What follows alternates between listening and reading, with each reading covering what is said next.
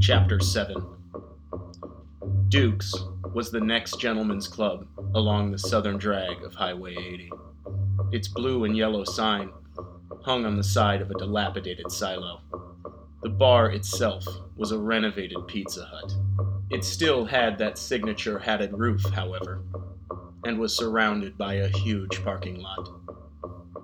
As Jeff pulled at the accelerator and changed gears, the club glowed in the distance. Denise had him held tightly from behind, and her breasts pushed themselves into his shoulder blades. Even through two layers of leather, he could feel how soft they were. In front of him, straddling the tank, Becca held onto the handlebars. Her dreadlocks softly touched him on the nose. She had her ass pushed back into him. Jeff felt like a piece of lettuce between two fine loaves of white bread. He looked down at the back of Becca's neck. Tattooed at its center was an upside down cross, and her ears were covered in silver rings. She turned her head. Her face was spiked with nails. He thought about the first time he'd kissed her and how much work it'd taken to not cut himself.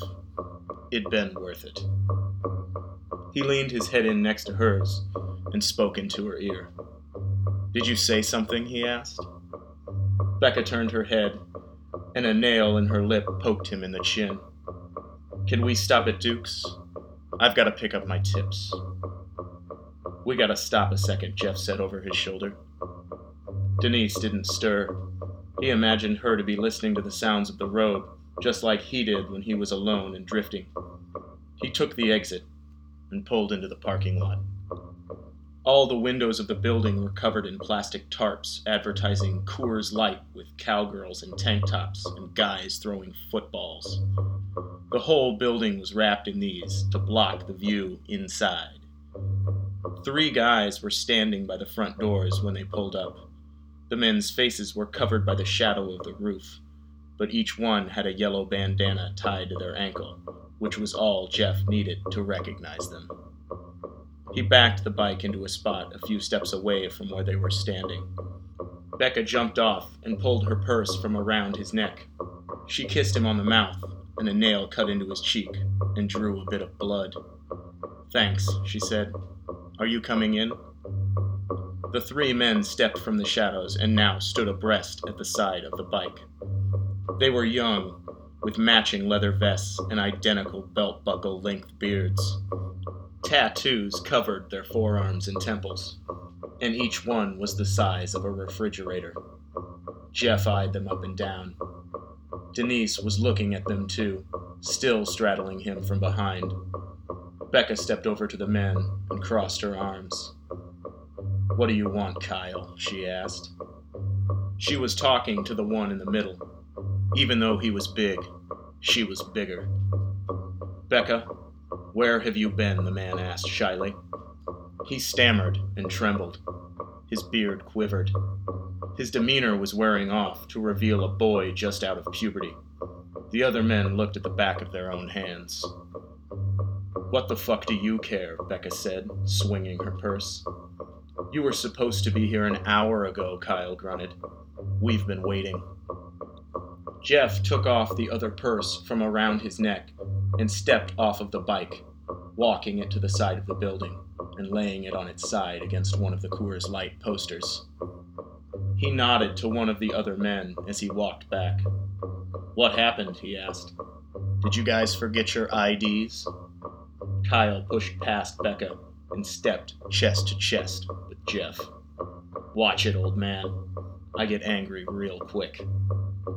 What's with the yellow ribbons? Jeff asked. You cheese dicks starting a gang?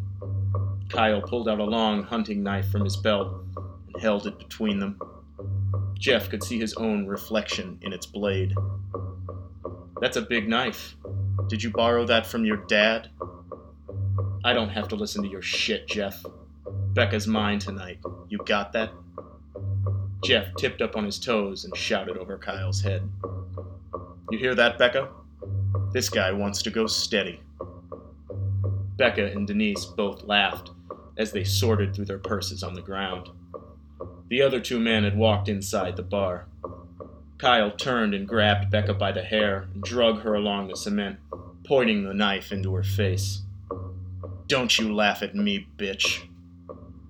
Becca heard the hammer pull back, but before she had time to look away, the top of Kyle's head burst into a spray of blood and brains, and his body collapsed. Jeff stood over it, with the gun smoking at his side.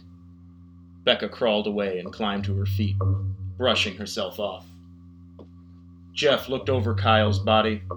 It was face down. A large pool of blood was forming under the remains of his skull. His legs were still twitching, and a faint, muffled whimper was coming from inside the pool of blood. Jeff knelt down and lifted up a shoulder to inspect his face. Kyle's eyes were still open, and his lips were shaking violently, but his gaze had gone directionless, as if he were blinded. The eyes blinked rapidly. Blood was coming out of his mouth. One of his ears was blown off, and his forehead had cracked open. His mouth babbled.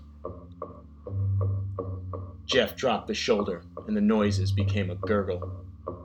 Kyle's body began to shake. His butt humped, and his hands slapped the ground. His voice grew into a scream. Jeff put a hand to his hip and pinched at the bridge of his nose. He let out a sigh, lifted a boot heel, and stomped firmly, crushing Kyle's head like a pumpkin. His shaking and screaming stopped.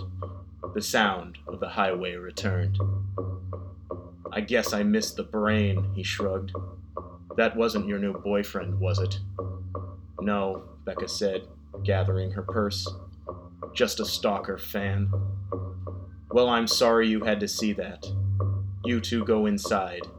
I gotta throw this thing out. He tucked the gun back in his pants. I'll be in in a second, he said, looking away.